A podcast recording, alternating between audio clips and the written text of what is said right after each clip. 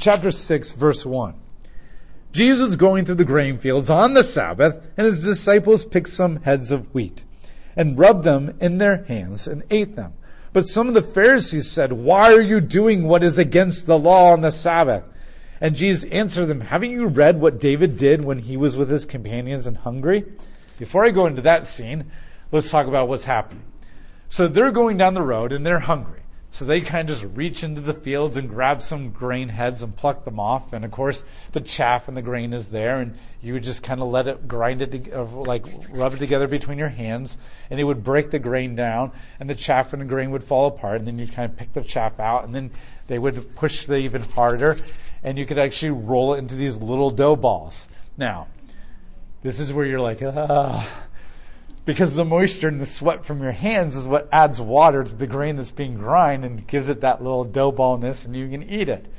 But remember, they don't know anything about bacteria and germ phobic and all that kind of stuff in the ancient world. And a little bit of dirt is good for the immune system. So, and it is your own sweat after all. It was already in your body. There's nothing wrong with putting it back in. I remember when my daughters were picking their noses and eating it, we were like, oh. And we told the pediatrician, he's like, okay, that's really good for their immune system.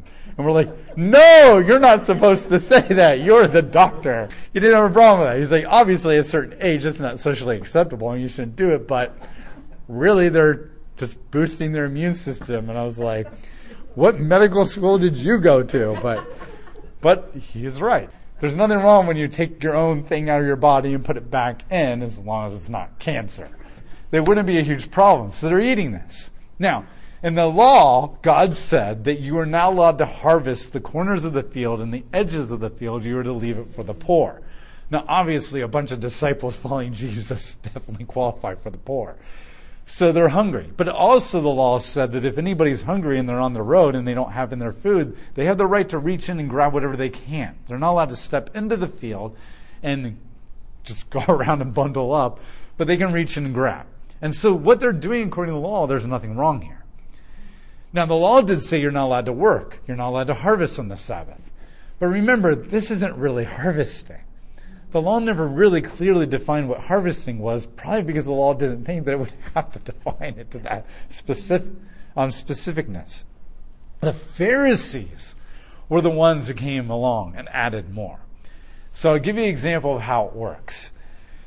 My kids, we have our front yard, with a driveway in between that, and we then have the sidewalk, and then you have that little strip of grass, and then you have the street. Now, obviously, the rule is you cannot play in the street because that's death. And I don't want our kids to die because I'm a good father. The danger is the street. But we've said you're not allowed even in that little strip of grass between the street and the sidewalk. Now, technically, that's not dangerous. Technically, that's just me being legalistic, if you really want to look at it that way. But what it is, is, is a buffer zone. Because we all know how incredibly alert and aware of the surroundings that kids are and what their bodies are actually doing all the time. No, they don't. So we know that they lose train of thoughts. They have no control of their bodies, and they're completely oblivious most of the time.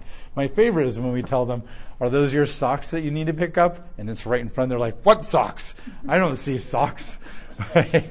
or when they're like walking through the living room, and they trip over you, and you're like, "Why did you trip over me? I didn't see you there." What?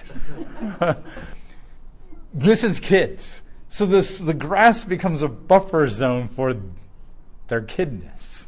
Okay, and it protects them so that if they lose their train of thought or their awareness or they trip and fall, they're only in the grass. But there are consequences for going in that grass. Because if I don't enforce the consequences on that, then they'll just push the envelope into the street. This is what the Pharisees did. They realized, like, okay, what is work? You can't, well, technically, scientifically, work is when you move one object from one place to the other. So technically, moving your hand up and down is actually work. So is that what God meant by do not work on the Sabbath? I mean, we can push this to extremes here. Like even blinking is working.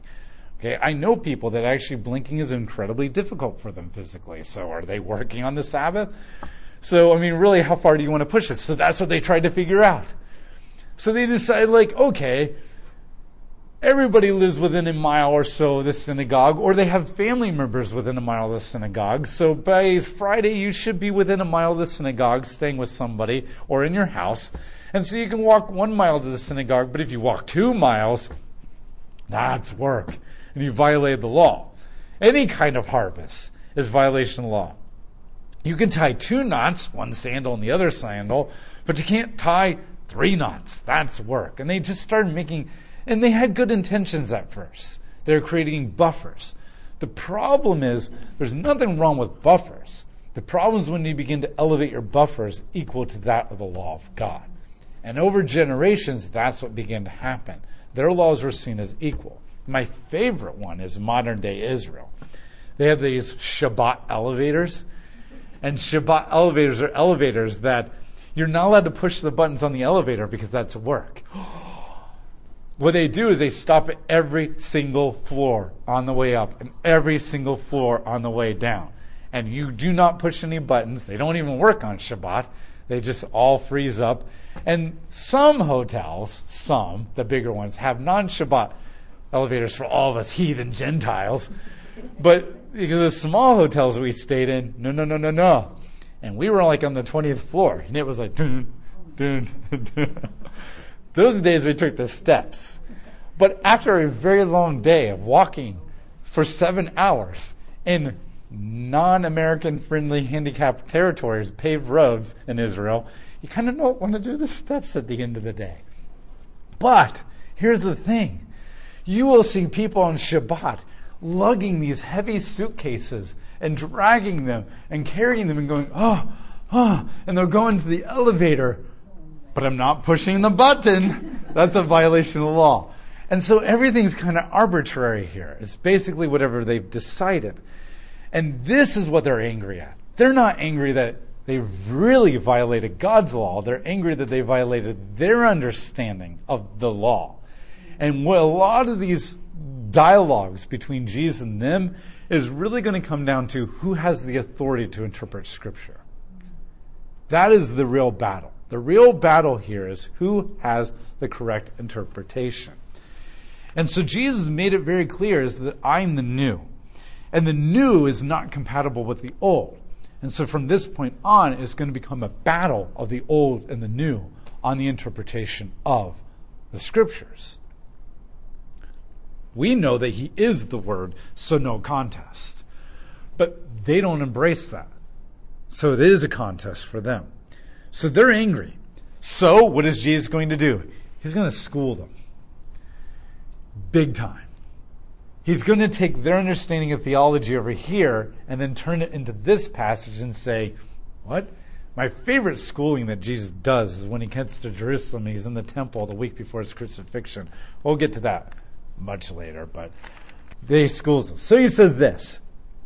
He goes back to 2 Samuel chapter 21. And there's a story of David. David's on the run. He has just finally come to the conclusion that Saul's really trying to kill him. He's convinced Jonathan, Saul's son, that his dad is trying to kill David. And so he's on the run. But he fled for his life so quickly that he has no weapons to protect himself. He has no clothing except for what he's wearing. He has no food. So he comes to the priest and he comes in the temple, the tabernacle, and he says, he lies. He says, My men and I are on a secret message mission from Saul. We have no food. Will you give it to me? Now, the only food that the priest has is the table of showbread.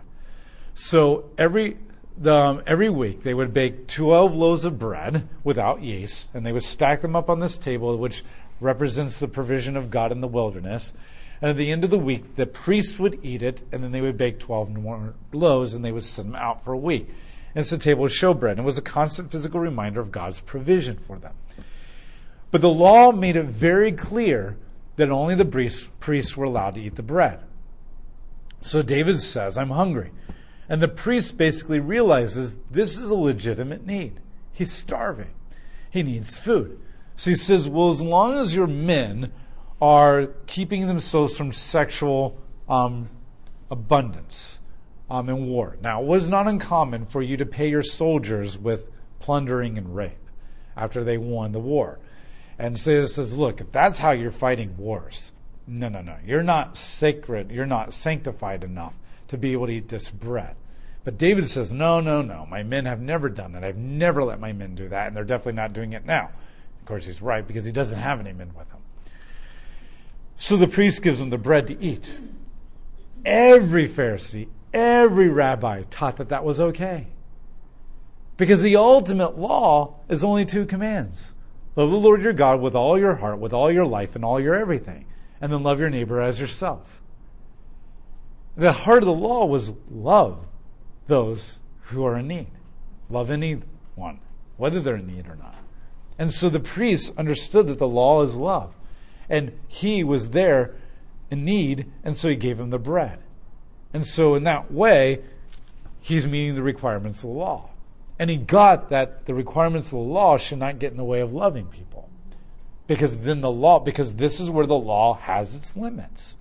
It has its limits. It cannot deal with every exception in life that there is. Because it's only 10 commandments.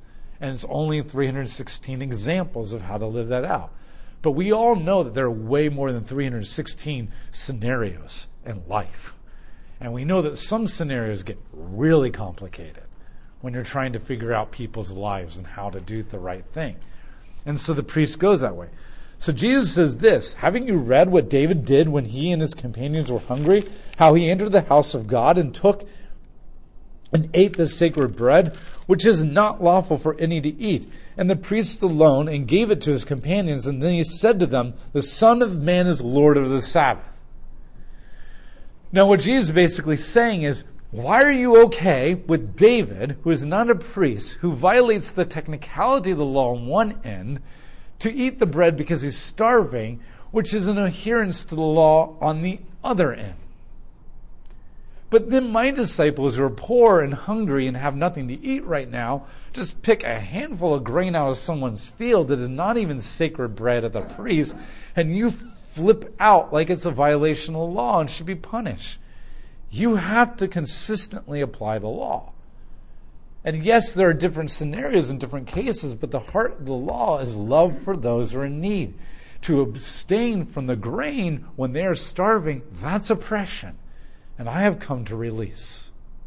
The law has come to release. The law has come to give life. The law is love. And this is not release. This is not life. And you are definitely not going about it in love. And that's the point that he makes. You have adopted this theological view here, but you cannot apply it to a very similar situation that is actually less sacred than the first situation. And he schools them, and they have no answer to it. But then he digs the dagger in with the comment, but then he decides to twist it and move it around. Because then he says, You want you want something to be angry about? I'll give you something angry about. Now, I'm not saying he's really thinking this way. Maybe he is. I don't know. But he says, The Son of Man is the Lord of the Sabbath. Now, what does he mean here? By calling himself the Son of Man, he's saying that I am the sinless God man. Now, already they're going to be like, ah, only God is God, and man is not God, and you are not sinless because only God is without sin. So that theological statement right there is going to blow their mind and make them upset and all that kind of stuff. But then he says, Lord of the Sabbath. Now you have to understand, the only person's Lord of the Sabbath is God. What does this mean? The Sabbath has two roles in the Bible. First, at the end of creation, God created, and on the seventh day, he rested. And he entered in creation and he enjoyed it. And so the Sabbath becomes a symbol of God's creation and creation being complete and God being a part of creation. And He is the one who established the Sabbath. This is not the theological point that the Sabbath in Genesis 1, chapter 1, is making. And they have not maybe completely and fully embraced this universally at this time in Jesus' life, but within about a hundred years, Kabbalah is really going to start coming in. The, not, not Kabbalah, the religion, but the ideas that are going to lead to Kabbalah. And at this time, a lot of the Pharisees are actually starting to develop this idea that the law might actually be greater than God. And that the, before God, there was the law. Or the law and God are eternal together. because even God obeyed the Sabbath. And even God rested. And therefore, and if you want to push it really hard, one could say that the law coexists with God. Now, that is a pretty universal thought among Kabbalists or the Hasidim, the, the Orthodox Jews that you see with the black hats earlier today. And the roots of that thinking start somewhere around after between Ezra and Nehemiah and Jesus. How fully developed and how universal that is at this point in the Gospels, we don't really know. But we know that it's there somewhere. And that the infant seedling ideas are there. And so what they have a problem with is even God obeys the Sabbath. The second thing that the Sabbath does is the Sabbath is a sign of the Mosaic covenant. The Mosaic covenant is the law. And the sign that God gave, every covenant had a sign, was a Mosaic covenant. So if you violate the sign, then you're violating the entire covenant. It'd be like if I took my wedding ring off and just threw it on the ground. That would be symbolic of a total violation of my entire marriage altogether, the entire concept of my marriage and who my wife is and what she means to me. And I don't have to break every single law and every single promise that I've ever made in my marriage or that God requires of me. All I have to do is take the, the, the covenant sign off and throw it on the ground. And that's way worse than, well, I'm not going to say it's way worse, but it has a, a very intense message of how I really feel about the incomplete package of my marriage. And to abuse the sign of the covenant is to abuse the entire covenant. What Jesus is saying is, I'm Lord of creation and Lord of the Mosaic covenant. If I'm Lord of the Sabbath, then I'm Lord of creation. I'm the one that put Sabbath in place at creation. I'm the one that put the Mosaic covenant in place. I'm the one that gave the sign. Therefore, I can do anything I want with it because I'm the author of it. God doesn't contradict himself. But God has a better understanding what all this really means than the Pharisees. And basically, what he's saying is, I am a greater authority and a greater interpretation of all this stuff than you, because basically, before you, I am. Like I said, did Jesus ever say, I am God? No, but my goodness, you have, I'm God, I'm God, I'm God, I'm God, I'm God all over this thing. And they know that. And this is going to make them angry. But they don't know how to refute this. They don't know how to refute it. So basically, what he's saying is, I have the authority to interpret Scripture, and I'm Lord of it all. This is a powerful theological statement. And this sets the tone from this point on. This isn't something Jesus gradually grew into. This isn't something that they gradually began to understand over a long period of time and then hit it. They're like, oh my gosh, this is what he's claiming. Let's crucify him. Th- this is month one. He has made it very clear, clear who he's claiming to be. He has made it very clear to them without any misunderstanding what he is. They know exactly what he's claiming. They hate him. And it will not grow. It will the, the, their hatred, their theological arguments against him will not grow over time. Their plan to kill him will grow over time. And that's important to understand. Now remember, technically this isn't a violation of the Sabbath in any way because remember the whole point of the Sabbath is resting with God. The whole point of the Sabbath is you're, you're moving out of your life everything that gets in the way of you resting God. We have so many things that vie for our attention. Um, our work, our hobbies, our entertainment, our worries, our to-do lists, everything. We go on vacations and many people still just think about all the things they have to do and try to get things done, that kind of stuff. There's so many things that vie for our attention. There, at the same time, all these things vie for our allegiance, where we want to pledge our allegiance to them greater than God. And at the same time, these things vie to be our answer, our solution, our completion, our, our rest. That we will find our rest or our comfort in this idolatry, that it will solve our problems. The whole point of the Sabbath is not just technically ceasing from work, because how does one define that? Sabbath is ceasing from the things that replace God and resting in Him and being reminded that He is our only true comfort. He is our only true solution. He is our only true rest. He is our only true problem solver. He is our only true life. He is our only true hope.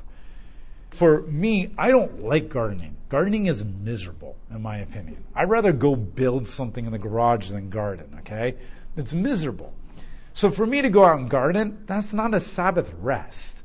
It's going to be frustrating, it's distracting. I'm not going to commune with God. But I have a friend who works with JP Morgan, and he's a um, IR, not IRS, but he's a financial guy in JP Morgan. And for him, gardening is very therapeutic. And for him, his Sabbath rest is gardening. He goes out in the garden, and his mind is connected with God, and he's reroute because he's in the cubicle doing with numbers and dealing with all these kind of stuff. And and that's distracting for him. And that's and so he gets in the garden, and it, it becomes his rest. For me, it's not. And this is where we have to come together as a community and ask, what does rest look like? Not some universal rule that we will imprint on everybody, but an accountability partner that says, is this really truly providing rest? And if so, then God bless you. Because if you come away reminded who God really is and that He is your only really true life, then that's rest. If you come away even more stressed and more taxed and more idolatrous, that's not rest. And this is the point that Jesus is making. What better rest than to watch me as God enter into people's lives and restore them,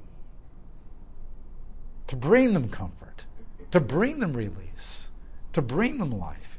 You have a front row seat to God bringing life to people. What better thing to remind you of the absolute sovereignty and our absolute need and the only solution to our problems that God is than to watch God enter into people's lives and bring life. And this is the point that Jesus is saying is it's not that I'm going to contradict myself and do away with the Sabbath and do whatever I want and go out partying and all this kind of stuff. It's just I'm the one who can correctly interpret it. And I'm telling you that me bringing life to people in the Sabbath is the Sabbath. And it's not work for me because I'm God. And that's the point that God, Jesus is making. This is what he means by the bridegroom is here. You are watching God, and that is going to give you rest. That is the point that God is going to make through all these things. So, another Sabbath, Jesus is going to show them rest. Chapter 6, verse 6. On another Sabbath, Jesus just loves doing things on the Sabbath. Jesus entered the synagogue and was teaching. And now a man was there whose right hand was withered. And the experts in the law saw, and the Pharisees watched Jesus closely to see if he would heal on the Sabbath. They're just like, okay, here it comes. This is another like document that we can put, or another like documentation that we can put on. He broke this. It's like in, in kindergarten where they're going to make you move your, your clip up into the red, okay, further up. Oh, or just watch him. And as he violates it, we'll say, Jesus, go and move your clip up higher into the red. If you get really close to the red, we will call your dad let him know what's going on. So they're watching him. They're just waiting for him. They can't, and actually at this point, they're probably like, they can't wait. Because the more he violates it, the more fodder they have for crucifying him. That's sadistic. So that they could find a reason to accuse him. But he knew their thoughts, I am God, and said to the man who had withered hand, Get up and stand here. So he rose and stood there. And then Jesus said to them, I ask you, is it lawful to do good on the Sabbath or to do evil? Now that's a trick question. Uh, to save life or destroy it. After looking around at them, all said to the man, Stretch out your hand. And looking around them, he said to the man, Stretch out your hand. And the man did so, and his hand was restored. But they were filled with mindless rage. That's quite a description. They're not angry, they're not peeved.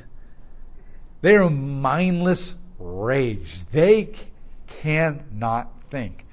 And in psychology and in therapy, this is called emotional flooding. and it's like a a, um, a lawnmower or something like that, where you just keep trying to start it over and over and over again, and you begin to feel fill the carburetor and everything with so much gas that it becomes so flooded that you can't start. No matter how much you try, you're not going to start. You have to let it rust and let everything flood. And this is like when your kids are like emotional and angry or crying, or you're emotional and angry, and you're like, let's have a logical con- conversation about why you're doing this is inappropriate. They can't hear anything you're talking about. They can't process anything.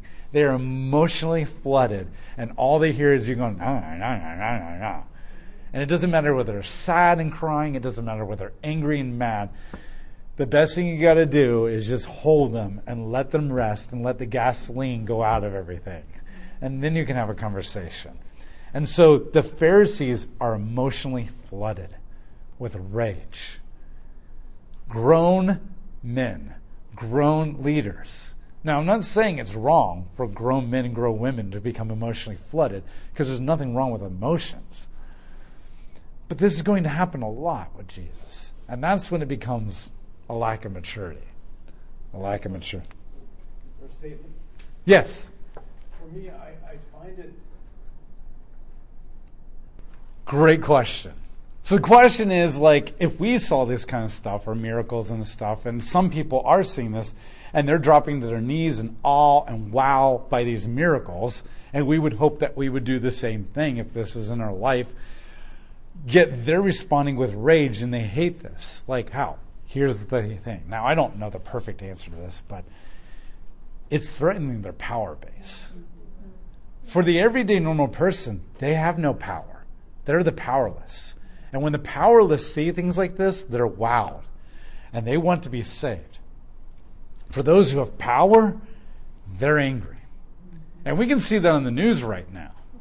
Okay? I'm not going to mention anything specific because I don't want to go into political things here. But there are a lot of people that are fighting for their freedoms. And right now, the people in power are enraged because this is a threat to their power base. They don't like people being free. Free people means less power for them. People who are going to Jesus means less power for the Pharisees. And when it really comes down to the end of the life, they're not killing Jesus because they really truly believe that he's of the devil or that he's not legitimately from God. They're killing him because what they have is very comfortable. They have a power base, they have control over people. They have made a lot of money off of this. They have become very comfortable off of this. And if they accept Jesus, well, my goodness, he'll tell us to leave everything behind.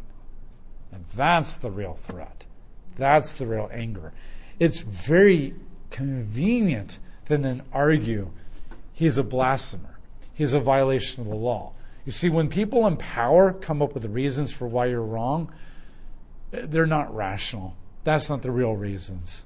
The real reasons are they don't want to lose their power base, but they can't just come out and say, I love controlling and oppressing you, and I've made a very good life off of that, and this is really threatening that and making me angry as a spoiled little brat who was never told no by my parents, and now I'm not getting what I want. So what I'll really do is I'll come up with very convenient laws of why this is not unconst- this is not constitutional, and it's not this, and it's not that, and it's not that. And then I can shame you because you're unpatriotic. That's what it really comes down to. Sorry if I stepped on your toes, anybody, but. And I don't mean that like, I mean that genuinely. Like, if you have different views, I respect that, and I would love to have dialogue. So I don't want to say this in a flippant kind of a way if you have a different view. Um, but I still think whether you disagree with me or not, it's still a great example. Have you ever seen What About Bob? Richard Dreyfuss and um, um, Bill Murray. It's a great movie. You got to watch it. But whenever I think of this, they were filled with rage. Do you remember when like Bob is just like they've hit the peak of absolute annoyance with Richard Dreyfuss, Dr. Leo Marvin, and Dr. Leo Marvin has put Bob in the car and he's driving away because he's trying to get him as far away from his family vacation as he possibly can. And one of my favorite scenes in the entire movie is where Bob just like the the straw breaks the camel's back when they're in the car. And finally, he cannot deal with Bob anymore. And he gets out of the car, and he's like really roughly just like walking. He walks around the car. I can't remember front and back, but it doesn't matter. And he opens up the door, and he's so angry, he says, Get out of the car. but he's so flooded with mindless rage that he can't say it right. And he just literally goes, And it's like, that's the scene that pops into my mind when I think of this mindless rage. It's one of my favorite scenes in that movie. It's just like, that's rage. That's rage. When you cannot talk correctly, you're angry. And this is what is filling them. So the point is, this is life. I'm healing him because this is life.